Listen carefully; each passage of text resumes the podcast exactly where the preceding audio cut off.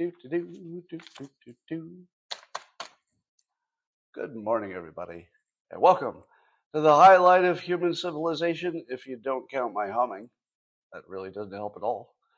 But if you like your experience, already quite amazing, I think you'd agree, to go up to levels that uh, people can't even explain. There are no words to explain them. All you need to do to do that is to uh, grab a cup or a mug or a glass, a tankard, chalice or stein, a canteen, jug or flask, a vessel of any kind. Fill it with your favorite liquid. I like coffee. Join me now for the unparalleled pleasure, the dopamine hit of the day, the thing that makes everything better. It's called simultaneous sip. It happens now. Go.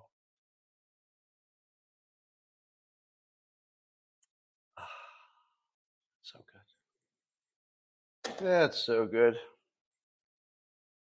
Well, let's talk about the biggest tragedy. And I feel that this is the problem that is not just in the news, but this has actually come into your home. I mean, uh, unless it was just me, but I stayed up all night crying because we have now selected a new Speaker of the House. Poor Jim Jordan, he's lost three votes so far. Doesn't look like it's getting closer. And so every day that we survive without a Speaker of the House, I feel we're that much closer to doom. And, you know, the evidence is everywhere. You know, I mean, just look around.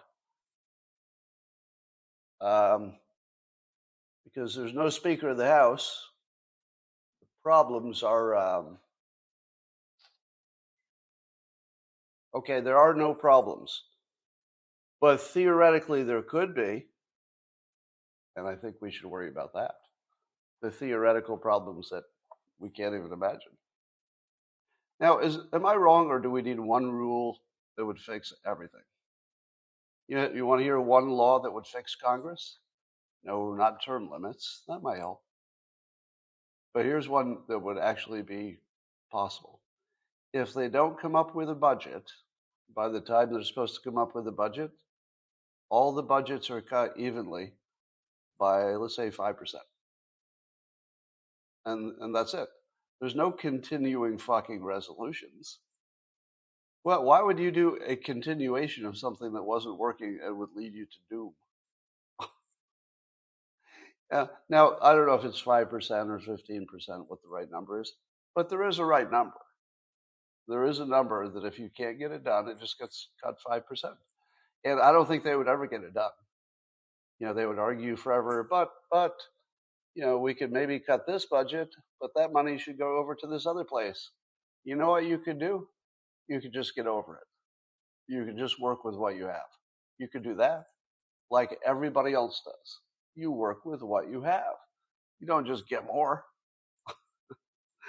So every day that we don't have a speaker makes me happy. And I don't feel good about that. Because, you know, like, like I say, I'm watching Thomas Massie uh, trying to, uh, you know, get a, get a speaker. He seems to think it's important. But I don't know if it is. The longer we go without one, maybe it's telling us something that we should have listened to. You know, maybe we're learning something from this that's actually important. So we'll see what happens. Well, in surprising news, but maybe not so surprising, RFK Jr. Um, has come out in favor of reparations. Reparations. Now, here's what's interesting about that. That takes him down to zero Republican votes, doesn't it? Remember all those people who said, uh, hey, he's going to take votes away from Trump? Really? You think anybody who is in favor of reparations will get one vote, even one, from a Republican? No. you will not get one vote. I mean, if I have anything to do about it, because now it's, you know, now it's serious. There, there were a number of uh, RFK Jr. policies that I didn't like, but I thought to myself, you know, but if he got president, at least he has good character, and I feel like he'd tell the truth. Likes his country, right? So I thought, you know, maybe I could live with not having exactly all the policies that I think are the good ones. But no, reparations is uh, that's just a hard no. There, there's there's no negotiating. There's no wiggle room. That's just a no times a thousand. No, no, no. You are not going to be the president. So that pretty much guarantees Trump will get elected, but it also, I think, guarantees that you can stop saying, hey, maybe RFK Jr. should be his attorney general. Nope, that's not happening now. So he's uh, he is now just a spoiler for the Democrats, which will be kind of interesting to watch. Well, I think the biggest story, and you would agree, if you saw the recent video of President Biden, I call him POTUS because, you know, I'm an insider. You could call him President Biden, but I call him POTUS. Well, POTUS, I don't know if the video was weird or the lighting angle, but everybody else who saw the video saw the same thing I did, which is there was something different about his chin, the, the POTUS chin. It looked like instead of his regular chin, which is not, his regular chin would not be too different from mine, the way we've always seen before. Kind of, kind of just a normal little chin. And but for some reason, the last time we saw it, uh, it, it, had this big cleave, like like a boob cleavage in the middle, so that the two sides of the chin were hanging down like balls. So his chin became like chin balls. Now it didn't look like there was any surgery or anything, but he has chin balls. And it was a big mystery. It's like, why does he have balls on his chin? Now, I, if I were going to look into this, the first place I would look, I would check his balls to see if it looks like a chin. Because it could be one of these switcheroo things. That happens, right? You wake up one day and you're like, oh God, oh no, oh no. Ah! You know, sort of that situation. But in the short run, until we figure out medically what's going on, why his chins became uh, balls. I think we should temporarily stop calling him POTUS. Not POTUS anymore. Now Scrotus.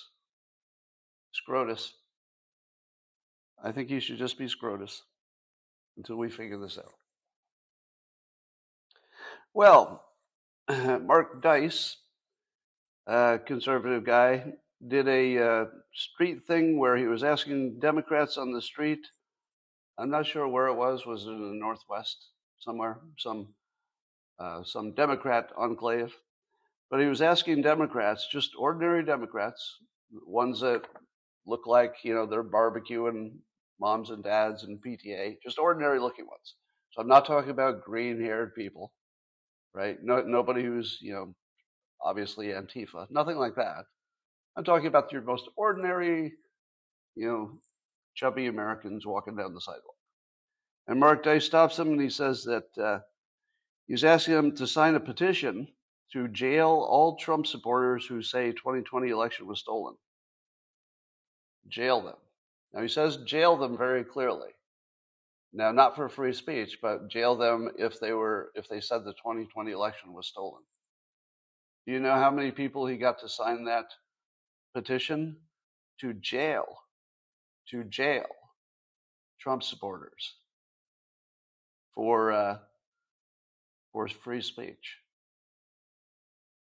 Well, I don't. I didn't see a percentage, so you know I don't know what percentage they would, but there were a number of ordinary people who signed it enthusiastically. Enthusiastically, they signed it. They were really happy about it. Now, do you ever ask yourself, how did the citizens of Germany ever go along with with Hitler? Like how how in the world did you convince ordinary people to to support a Hitler-like regime? And the answer is right here. The answer is right here. It turns out it's moronically easy to convince otherwise good people to be monsters. You just have to demonize the other side until it doesn't seem like it's monstrous. Now, if I if I said to you, "Hey, uh, step on that bug, assuming you didn't love bugs, you might just step on it. You wouldn't even think twice. You'd swat a fly. You know how you would swat a fly without thinking twice? It's just a freaking fly. What's it going to do? Go crawl, crawl around on crap for a while? I mean, you don't care about a fly. But that apparently that's what the news has done to Trump supporters who would doubt the election. Anyway, it's it's dehumanized them to the point where taking their freedom away doesn't even seem like a big move. It's like, oh yeah, give me that, give me that petition, I'll sign it. That was pure evil. When you're watching these ordinary citizens, just probably good people 99.9% of the time. But because of that little corruption of their minds, that little brainwashing uh, thing that's been going on for several years in the United States, they actually believed that jailing people who would look and talk exactly like them, somebody who could attend their barbecue and would be perfectly acceptable about, except for this one opinion, that they thought maybe the election wasn't secure. And they would go to fucking jail, according to the guy barbecuing. Now, does that blow your mind? It's mind blowing, but if you think it's surprising, you haven't been paying attention. Remember when I told you that Republicans would be hunted? And you said, well, that's crazy. Come on. Not going to be hunted. Th- these are people signing a petition to put them in jail. That's pretty hunted. That's, that's pretty hunted.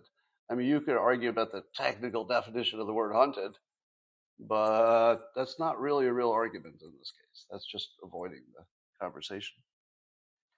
So that's scary. But uh, don't worry about your free speech because uh, let's see if there are any other examples where it would be threatened. Oh, yeah. A pro Trump meme maker got seven months in jail for a joke. That's a real thing that happened. Now, of course, how did they put him in jail for a joke? Well, it's the government. All they have to do is say, it wasn't a joke. That's it. The government just had to say, we don't get the joke, and they could put him in jail. Now, let, us see, was it a joke? So, what he did was he had some meme that other people copied. I think the fact that other people copied it and boosted it probably made it much worse for him. But his meme said uh, you don't need to vote if you're a Hillary Hillary supporter. What, which which election was it? Was it Biden or Hillary? I forget. But um, he said you don't have to vote. You can just text in your vote. So it was way back in the Hillary days, right? You just text your vote. Now, of course, that's not a real thing. So if people tried to text their votes instead of going to vote, you know, you might have re- erased their votes. But I can't imagine anybody used that number because it was a fake number. Do you think anybody texted that, got nothing that would look like a confirmation, and then didn't vote because they thought the text worked? Because remember, there would be no confirmation because it wasn't even a real number. They'd probably just get an error or a nothing. Do you think you would feel like you voted? And do you think nobody would have talked you out of it or told you it was a joke? Yeah. Now, it's a joke because you think real people will believe it, right? So it wouldn't really be funny if you thought nobody in the world would believe it. It's only the fact that some people would believe it that makes it a practical joke, right? It's a practical joke as opposed to a joke because you're not just trying to get people to laugh. You get them to go do something, and then you laugh at them for doing it. Because ah, you you believe that? I can't believe you believe you can text a vote. So, was it uh, a, an ill advised practical joke? I would say yes. Given the circumstances, it was probably ill advised. But that's not how free speech works. You can say ill advised things without the government putting you in jail. You know, maybe your fellow citizens won't like it and punish you for it, but the government isn't supposed to put you in jail for poor choice of words, but they are. And of course, the it's election interference would be the charge. Now, do you think that if Trump had not been the candidate, and we were not in the context of trying to protect the election integrity, do you think that he would have gotten any kind of a, well, even even that he would want to trial? No, no. To me, this is obviously just hunting Trump supporters. He's hunted. They found an excuse that they could torture until they could say, "All right, we got a reason, put this one in jail." What does that do to future Trump supporters who might think, "Hey, this would be a funny joke"? Well, maybe think twice. It's a chilling effect. But I think it also is a dopamine uh, hit for the people putting him in jail. My guess is if you hook monitors up to the uh, people who voted to convict him, that they would have gotten a charge. They would have thought, oh, we're making the world a better place. We'll get this Trump supporter. Feels good, feels good. That's what I think it was. Yep, I think at least half of them were turgid when they voted to put that guy in jail. So um, it's the gulags, as Cernovich says. Um, did you know that the ADL opposes a group called Jews Against Zionism? So, Jews against Zionism. So, there would be Jewish people who were opposed to Israel, I don't know, existence or policy or something. Um, and the ADL says they're a hate group.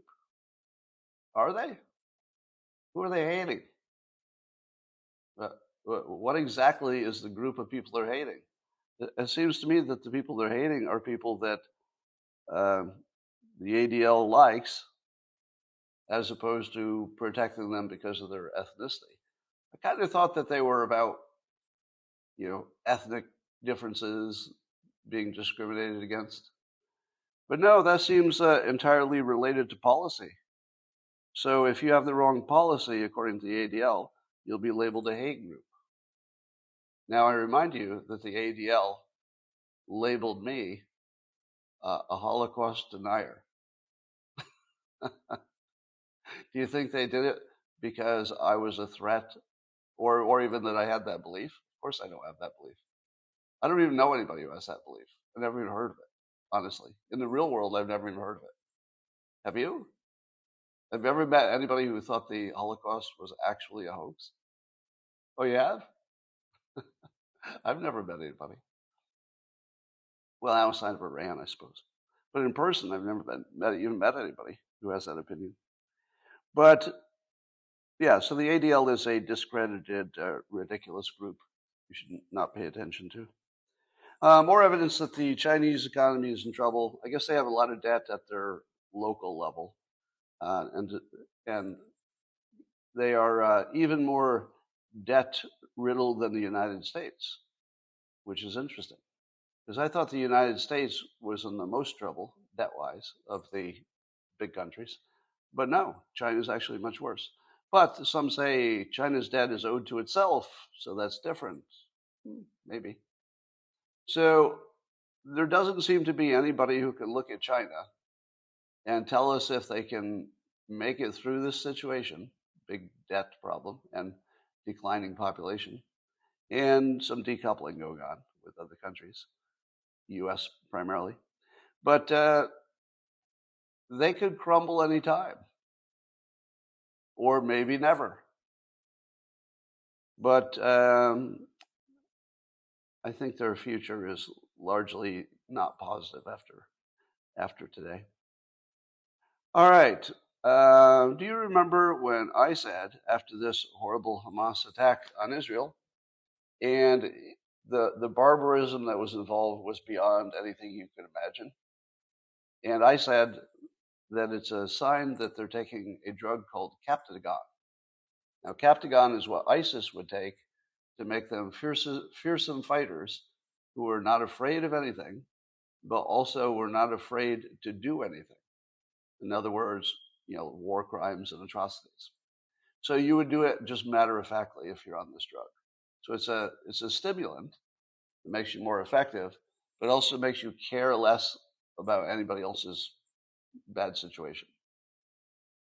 So it turns out that uh, Captagon drug is found on the bodies of Hamas members.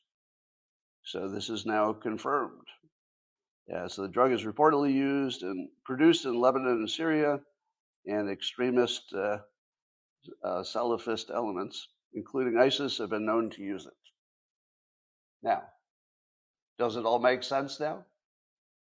It, the only thing that makes sense when you look at the Hamas attack is if they were zombie down and they they weren't in the right mind. Who confirmed it? Not, nothing from the land of war is is uh, is guaranteed, but this does match observation. And I always tell you, if it matches what you're observing, there's a much better chance it's real. There is no other explanation for how so many people, a thousand people, could be murdering babies. But if you gave a thousand people Captagon, they would go murder babies. There's only one explanation, and it's not religion. Religion doesn't get you to murder babies, you know, not a thousand people at the same time. So that would be quite a stretch without the drug. So, as I've said before, that uh, Gaza should be looked at as a medical problem.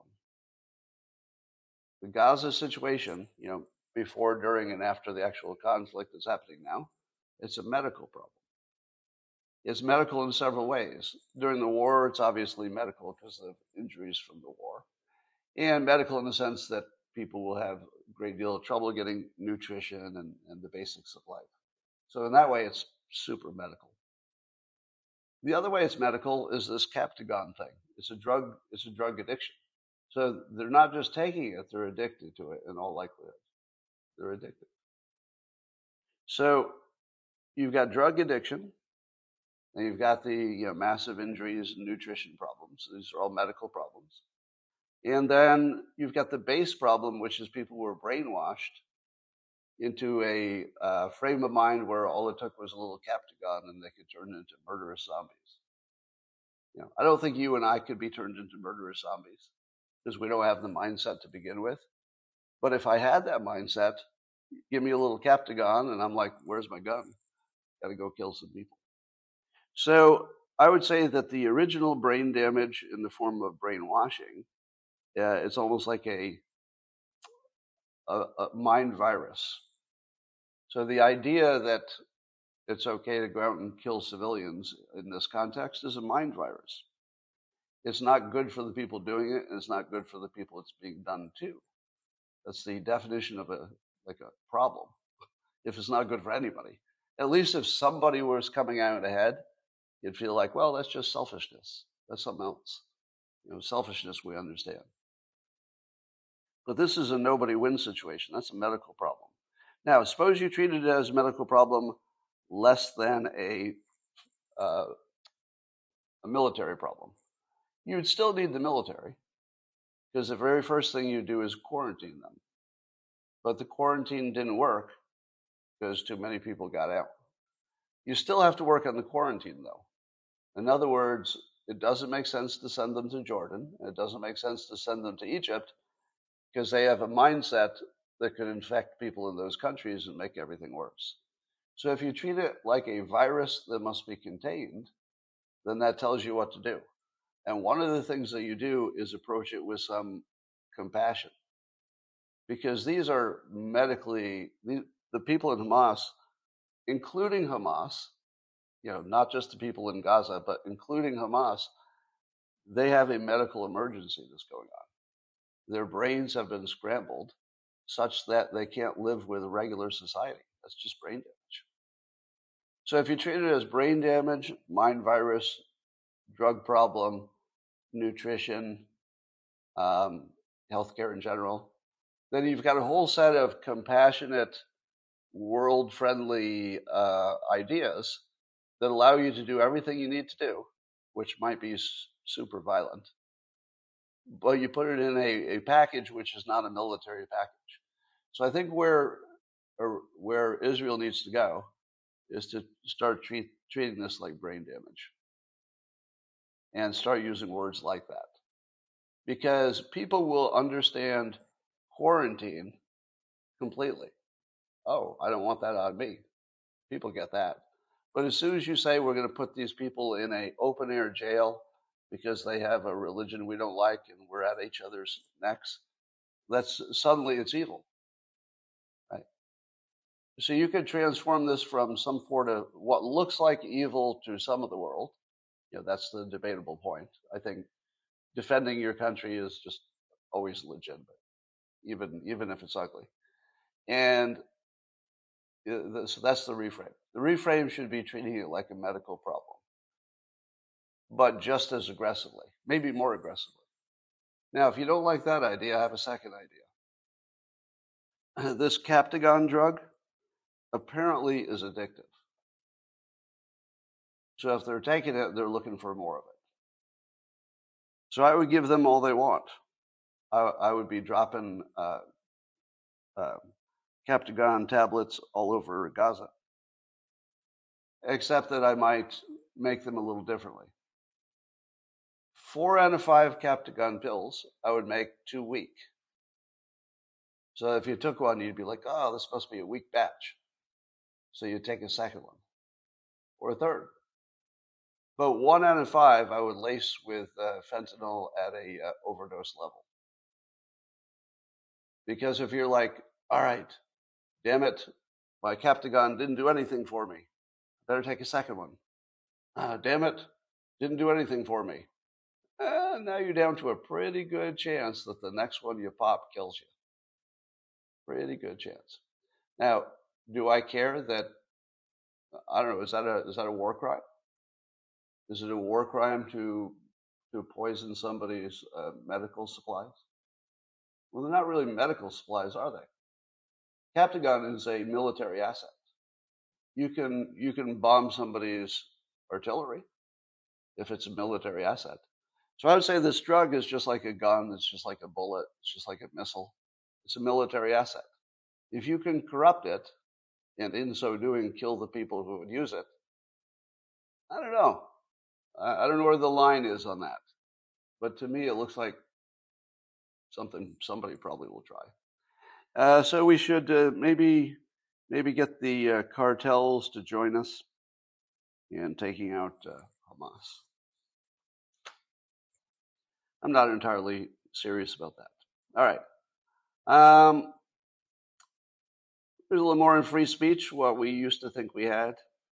Uh, so there's a recent poll by Project Home Fire and Innovative MR. Anyway, they polled 2,000 people, and uh, let's see, they asked uh, they asked people uh, people who plan to vote on for Joe Biden. Um, 47% of them, these are 47% of Joe Biden supporters, say, quote, the government should regulate or restrict the expression of views considered discriminatory or offensive. Discriminatory or offensive. That the government should regulate it. Not just the platforms, the private entities who you know just want good people on their platforms, but 40% of Biden people are opposed to freedom of speech. Because that's actually the definition of freedom of speech, is if you can say things that other people are really offended that's what it is. Free speech isn't saying what people agree with. That part's easy. And 47% of Joe Biden supporters are either not aware that that's what free speech means, saying stuff other people really, really hate, or they don't think it's important. Now, I don't think they understand the risk. As soon as the government gets to say what you can't say, then they find reasons why you can't say all kinds of things. It's not going to apply just to the few things they didn't like. It's going to apply to whatever they want it to apply to. It can apply to you. Next time they don't like what you say, oh, we found a reason that this is sort of discriminatory. Have you noticed that the woke can identify literally anything as discrimination? Like, oh, say, climate change? Has anybody mentioned that climate change is racist? So if you if you if the government banned saying things that were discriminatory or uh, offensive, offensive. So if somebody said no, I think we should ignore climate change and everything will be fine, that would be racist because it ignores the fact that climate change would affect some groups more than others. Racist by definition. So, therefore, you should not be able criticize climate change because that would be discriminatory and offensive. And you would have to go to jail for that, for criticizing the science of climate change. Now, that's not a thing now, right? Right now, you can say what you want about climate change. You lose your job, but you can say what you want. The government won't stop you. But 47% of Biden supporters are okay with a world where the government can just say anything is discriminatory or offensive, so we ban it. Whatever, whatever we don't want. Amazing. You want to be more shocked? 35% of the people who say they plan on voting for Trump uh, also say the government should be involved in speech regulation. So it might, maybe has to do with the way the question is asked. But apparently, you know, around a third of the country or more thinks that speech should be curtailed if it's something that's offensive or, in somebody's opinion, discriminatory. And all speech is like that if it's political. There's almost nothing you can say in the political realm that is not both discriminatory, even accidentally, um, or offensive. It's offensive to somebody. If you said, I think Trump should be reelected, what would imagine the faces of you know Antifa and other people who don't like that? Just imagine their face. You just walk up and say, you know, I think Trump should be reelected. They'd be like, oh, oh, you monster. I'm offended. Are, are you, uh, he's clearly a racist, they would say. And therefore, if you support him, I think you just supported discrimination, didn't you? You see where this goes? Yeah, you can literally ban anything that matters. The only thing that would be safe is things that are boring that nobody cares about. So a number of you still are under the impression that you have free speech. Let me, let me tell you what kind of free speech you have. You have the freedom to say what the government agrees with. That's about it. yeah, anything else, yeah, you get slammed. So it looks like the uh, audio is glitching on uh, the X platform. Uh, none of the platforms are working today for different reasons. All right, so I'm not going to do anything about that, so you can stop saying it. Um, there was an interesting exchange on the X platform between uh, Jimmy Wales, founder of Wikipedia, and Elon Musk, and uh, went about the way you'd imagine. Let's see. Jimmy Wales, uh, and it looks like the context was, you know, stories about hospitals and other fake news that are happening right now. But Jimmy Wales says fast moving claims and counterclaims. Um, well, he's just saying there are fast moving claims and counterclaims. And Elon Musk has removed all the core features that made it even remotely possible to tell real journalists from fakes. What? In what world did that happen? Are, are you aware of anything that happened on the X platform that would have made it easier or harder to determine who were the real journalists? I'm pretty sure the X platform made it easier to know who the fake journalists are. Like a lot, lot easier. Am I wrong? The, the reason that the fake journalists seem to have more, let's say, influence on X is because we found out the other ones were fake too. Does Jimmy Wales not know that most of the journalists, most, that you used to think were valid turned out not to be? You know, when you found out that their publication was just some biased piece of trash. I mean, I just wonder what kind of world Jimmy Wales lives in where that's what he's seeing. Now, I would agree that the non credible, you know, independent people seem to have a bigger voice but it's only because the people you used to think were credible, you've learned for sure, were never credible to begin with. They were just a disinformation entity. Did Jimmy miss all of that? Does he not know any of that context? Because most people don't. You know, the, the average person who doesn't watch these live streams about politics every day, you wouldn't know that the whole system has been outed as as rigged from top to bottom. And and well documented. You know, no no weird claims or speculation involved. You know, it's pretty well documented stuff. All right. So uh, Elon did not let that go. So he said that uh, uh, he said fix Wikipedia. that was his only response. Fix Wikipedia. Uh, and I responded to Jimmy Wales. I've talked to him a few times about fake news on uh, on his platform. Uh, talked to him on on DMs. Anyway, we could never tell what was real. Nobody ever knew what was real. We just thought we could. What's what's new is now we know what's not real. That's just that's the only thing that's new. All right. Uh, Victoria's Secrets has announced, well, its uh, owner announced that he's not going to uh, fund Harvard anymore. So Harvard will not be getting funded by the uh, naughty underwear magnate. Um, so that's another blow to uh, Harvard. Um, but in addition, the head of Victoria's Secrets, or the company itself, has announced they're uh, they're going back to sexiness and that they will stop uh, showing models who do not represent that, I guess. So, how about that? Well, would you like to hear the good news? I'd like to tell you the good news.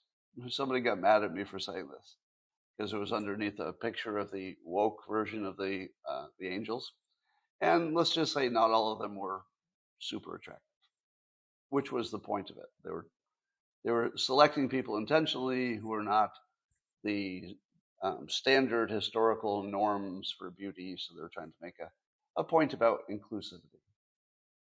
But here's my point, because I like to put a positive spin on things.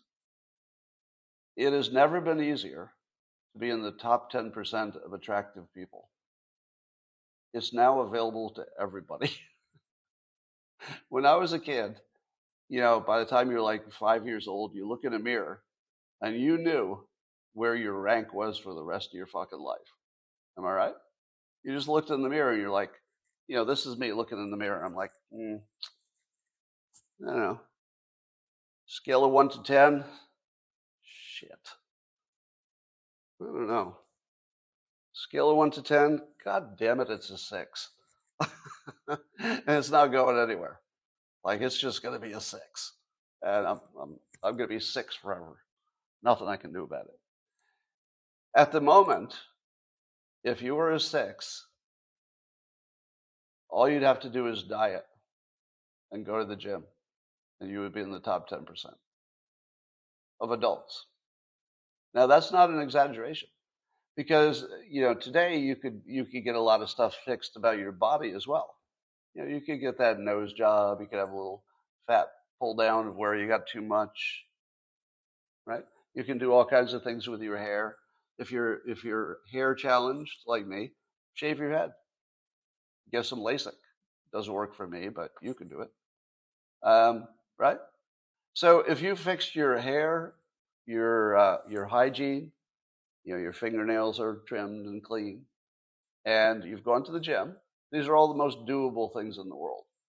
And you've worked hard so you had enough money so that you could, you know, um, take care of maybe getting a plastic surgery of some minor kind. Being in the top 10%, real easy. And I, and I mean that with, with literally, that's, this is not a joke. I'm not just kidding around. Yeah. Uh, I'm just going to turn off your platform because you're all complaining about the news. Um, but it was nice talking to you. StreamYard just doesn't work more than twice in a row. And I'm glad I proved it to you. Bye for now. All right, I'm just going to turn them off. Um, there was a, let's see, interesting story about a Wells Fargo customer who happened to be an attorney and uh, she went into a Wells Fargo in Tennessee where the company had mandated masks. and the employees the employees wouldn't service her because she wouldn't wear a mask, and so she was saying, you know, I'm not going to wear a mask. And what what was wonderful, it was a, a total Karen on Karen situation. total Karen on Karen. Yeah. So the lawyer went Karen on the, the business, the business went Karen on her. Uh, I didn't see how it ended, but they ended up calling security. And security shows up, and the first per, the first security person was a woman with a mask. So it was like a triple Karen situation. Yeah. It was two Karens battling it out with a Karen as a referee. I wish I'd seen how it ended. I don't think she got service at that bank. Anyway. Well, you're probably looking at the stories about the ceasefire protesters who want a ceasefire in uh, Gaza. And they, uh, according to the news, they quote, stormed the Capitol. They stormed it. Now, why didn't the January 6 people think of storming instead of insurrecting, instead of rioting? Now, the storming apparently did include some attacks on um, police officers, uh, so there was violence, uh, and there was trespassing in uh, Capitol grounds, indoors. So, let's see, you got some storming and some press- trespassing. Wow. You know what's lucky? It's lucky that they didn't try an insurrection to overthrow the uh, the military of the strongest country in the world. Because, yeah, I mean, you start trespassing, and the next thing you know, you've got control of the nukes. Trespassing leads to total world conquest. We've learned that. So now, but people have said quite reasonably that these protesters were not trying to stop a governmental process. No, they weren't trying to stop a process like a vote or the certification of election. That's totally different. So the January 6ers were trying to stop the government from doing the thing that the government was supposed to do. That's completely different than the ceasefire protesters who were trying to get, get the government to change its policy about what it's supporting. Mean, that, that's different, though, right? So one is trying to get the government to change its policy about certifying right away and just you know do it a little bit later after they check for sure. It's sort of a policy processy kind of thing. But the other one wanted to change your policy of supporting the military action. Okay, it's the same fucking thing. I thought they were a little bit different, but not really in, in any important way it, it, it's just you can see the news as clearly as possible that it's a double standard. Uh, if if Trump people protest, they're they're uh, it's a riot, it's an insurrection, and they're all traitors. But if the ceasefire protesters do it, they're storming the Capitol and just have a different idea on policy. That's all. Well, I told you I was writing a guide for people to understand the news, how to interpret the news, figure out what the fake news is from the real stuff. And I had a pretty good list I put together myself of pundits that signal bullshit on the left. So people identified with the left, who the moment you see them, you say, oh, they said they're designated liar. You know, the Adam Schiff, Swalwell types, Phil Bump, you know, it's a longer list. But to be fair, I asked my audience who they thought were the least credible Republicans. Now, I'm not going to count people who used to be Republican, like you know Morning Joe. That doesn't count. right? If you if you abandon the Republican Party, that those are different people. We're not talking about them. Um, but here are the answers I got. Now, I'm not going to agree with these or disagree with them, and it was unscientific. I'll just tell you what I saw the most. Uh, number one was Hannity. Surprised me a little bit that the people who watch, who follow me on on uh, the X platform, that by a fairly large number, Hannity was the top answer. Now, I think what they mean by that is that they they assume Hannity will always take a side. You know, the way Swalwell will always take a side, no matter what the facts are. So I think that's what people are saying about Hannity. He's just sort of just always takes a side. Um, now, again, these are other people's opinions. I'm just telling you what other people said. The, surprising me totally was that one of the other top vote getters was uh, uh, Mark Levin. I didn't really have a sense of him doing anything except calling balls and strikes, but he always calls them in one direction. So I guess I guess there's something to that. Um, I was also surprised to see Ben Shapiro's name a lot. Ben Shapiro? What exactly is he saying that Republicans don't like? Like I've seen a few times where he said things and maybe said, "Oops, shouldn't have said that." That's just normal business for anybody who talks in public. Oh, you think he's too much of a warmonger? Is that the problem? I'm seeing the answer is coming back. Well, but that's that's a different topic. I didn't say who do you disagree with on policy. It was who is least credible. Yeah, that's a different. I I don't think he belongs on the list because I I think he's totally credible and he's also completely transparent when he gives you his opinions. But it's not like he's just making shit up, is he? Does Ben Shapiro have any kind of history of just like believing hoaxes? What what hoaxes did he fall for? I'm not aware of any. All right. So I think you're kind of harsh on that one. I've seen Dinesh D'Souza listed, uh, Lindsey Graham, Karl Rove, Bill Kristol. Um, surprisingly, on Fox News, the two names I saw the most besides Hannity were uh, Kilmeade and Jesse Watters. Kilmeade. now, I don't know exactly what things people are mad at Kilmeade over. But I think Jesse Watters has to be in his own category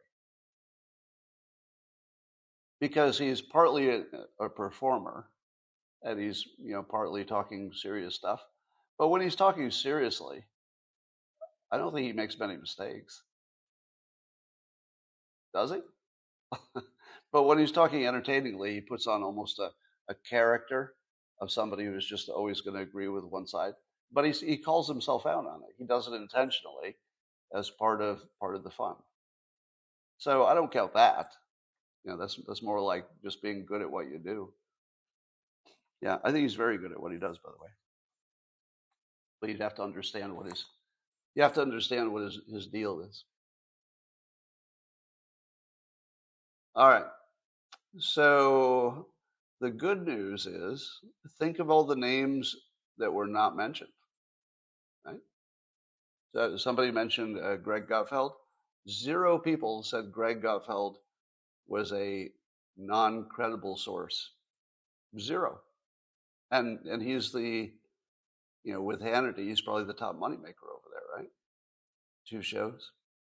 So that's pretty good.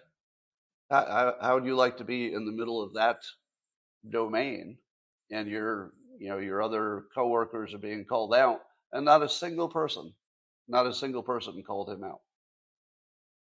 That's pretty good credibility. All right. Wall Street Journal war, I don't know what that means.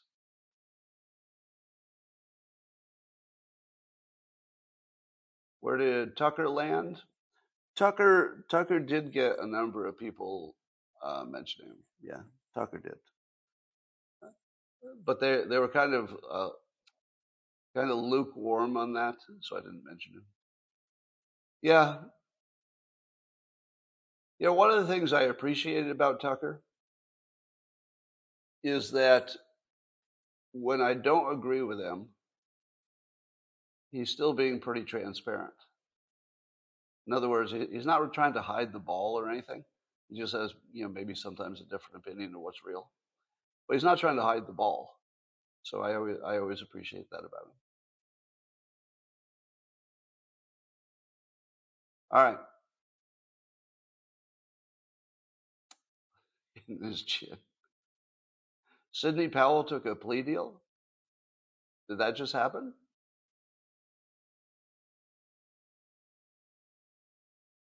And the plea deal, did it say she wouldn't practice law? Or did she, what is minor charges and a fine? So she can go on doing whatever she wants to do. I don't see what was he even charged with. what was the drop seven felonies, testify against the others, testify for the prosecution. Oh, I didn't know about the guy resigning over the protest. I don't know that story. Huh, over the Kraken claims. So here's what I think. I believe that somebody in the Intel community fed um, fed her the bullshit to discredit her. What do you think? And it worked. And if she knows that, that what, that's what happened, and she knows that it worked, the smartest thing she could have done is turn on the people who screwed her and make a deal out of it. That's what I would have done. So if if this if what she does is turn on the people who end up being Intel related or Democrat related, that could be interesting. Because it could turn out that the Kraken is not about the vote. Could be the Kraken is the people who created an op to discredit the Kraken looking people. That could be the case. So we'll look into that. I'll I'll check out that story when we're done. Uh, Tucker and Vivek on World War III. Did they just talk?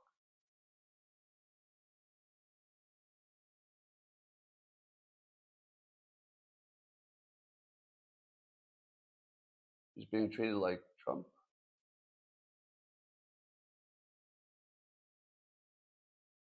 Uh, yeah. All right. Vivek said dastardly. Dastardly. It's such not a serious word. It's like a video game word.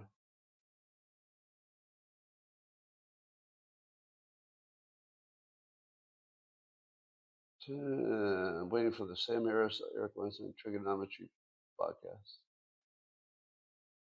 So, uh, I was listening to a uh, there was a staged event with Jordan Peterson, Sam Harris, and Bret Weinstein. Weinstein. I apologize every time I mis- mispronounce his name. It's Weinstein, correctly? Correct? it, it's so hard to deal with the names that I only read. I continually read their names. It's like all day long I'm reading their names on, on, on X. But I rarely hear them pronounced because they're they're just below the level that the news talks about them. You know what I mean? Yeah. So I'm always confused about that, and nothing can help me. Anyway, back to my story. It was uh, Jordan Peterson, Sam Harris, and uh, uh, Bret, and they they got into this competition that they didn't know they were in to sound more professorial than the other because they're all that academic types, and it got it it sort of degraded into pure ridiculousness. It was like they were trying to say things that the audience couldn't understand. It was actually hilarious. Now I had to listen like as hard as I could to even understand the sentences. Now keep in mind, Jordan Peterson is one of the best communicators in the history of communication. He knows how to be simple. But but you put him up there where Sam Harris is talking all professorial, and it's hard to be the one who doesn't talk that way because I feel like one is the smart one. So I feel like I feel like they all had the impression that they were being judged by their vocabulary and how complicated they can make ordinary things. And my God, it was like a master class in poor communication. At the same time, it was brilliant. Right? So I, I will give them. They did, in fact, showcase their intelligence, and I'm completely convinced that all three of them are way, way smarter than average people. Like way, way smarter. like almost different species smarter. But it didn't help that they got in that little, uh, you know, word competition. All right. Smart doesn't mean good communications. not always, but all three of them are, are capable of excellent, clear communication. They just, in that in that context, they chose not to use that skill set. All right, did I mention this before? Uh, stop me if I did. Um, that there's an equivalent in women of that thing where men think of the Roman Empire too much. Uh, did I tell you about that? The Roman Empire equivalent?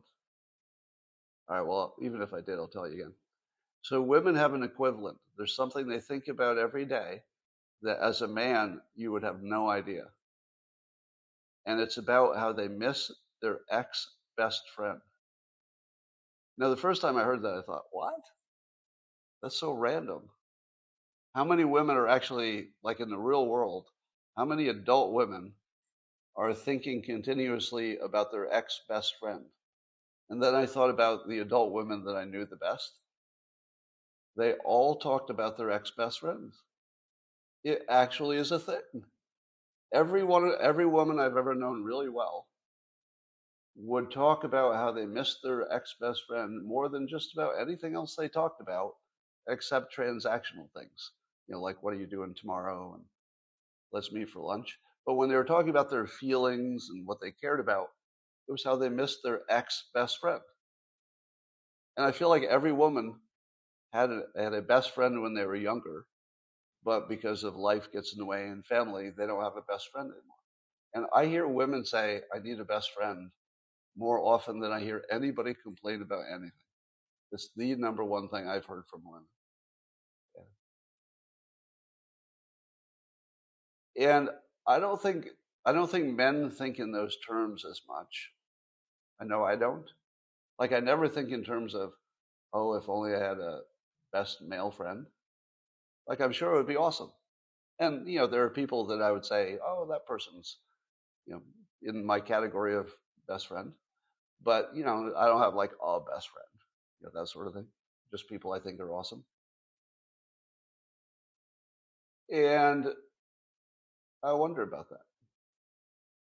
So one of the things I was amazed at, I think I mentioned this before, is that people involved in AA are, I think he said this on Dr. Drew, people who go to AA and they're going through the 12 steps, one of the things that they find the most, um, let's see, life satisfying and embracing is that they're forced to go to meetings. And then the, the group becomes like a little friend group that understands you like nobody else could ever understand you. And that having that human connection that you're sort of forced to do, right? You, you kind of have to go every day, sometimes twice a day. And uh, I think men in particular wouldn't do it unless it was like a medical emergency. But it is. You know, alcoholism is a medical emergency. So under those conditions, they go to the meetings. They probably would not have under any other condition. And then they get this amazing benefit of just having a little tribal tribal association. So here's what I think the world needs. I think the world needs more things that do the function of AA, which is making you go to a meeting of people you wouldn't ordinarily know, uh, but you have something in common with. I'd love to see some kind of app or organized thing where people who just wanted to get together to cook could get together to cook. And just like it'd be a Tuesday night, right? But it might be every night. Maybe any night you want to cook, you just look on your app and you see who's in walking distance or a short drive who wants to cook. And then the app would say, uh, we already have some people who are going to barbecue, but we need some people to chop up some lettuce. You know, buy the lettuce and chop it up. So there'd that be a financial element to it. So you you signify that you're going to show up and chop some lettuce. And you show up and you might not even know the people, or maybe it's a, group of 200 people, but on any given night, 25 of them want to cook. So, you know, you might not know the whole 200, but maybe you get to know the ones who like to cook.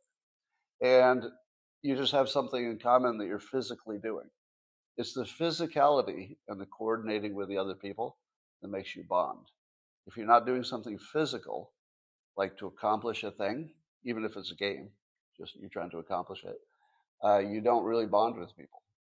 And until we realize that you don't make friends because somebody said, Yes, I'll be your friend, that never works. It's activity only, only activity, or, or some weird commonality like uh, your kids are in the same class, that sort of thing. But you have to push and push and push to find that artificial situation that puts you with people, and ideally, the same population of people so you can get to know them a little bit through doing. Through doing. Now, I somewhat accidentally drifted into that role with this audience, which is especially the man cave live streams I do at night. Uh, a lot of you um, have bonded with the other people who show up. So if you've never seen the evening live streams, often I'll be talking and you look at the comments and they're completely disconnected from anything I'm doing. You know, some might be listening, others are just talking with themselves. Other people just put it on and have me in the room with them when they're doing something else. So I'm like a little little uh, you know a head on a stick that you can put anywhere. It's like ah, I'm folding my laundry. I'll, I'll put this little head on a stick over here. And sometimes you'll talk, and sometimes I'll look at the comments. But it's basically like I'm in a club. Now I did not plan to create that. This is a perfect example of what I often say, which is you don't tell your audience what your product is. You take a first try, but then after that, they tell you what the product is. And apparently, my product is helping you meet other people. Wasn't my plan, but that's the product because that's the way it works. All right, that's enough babbling. I think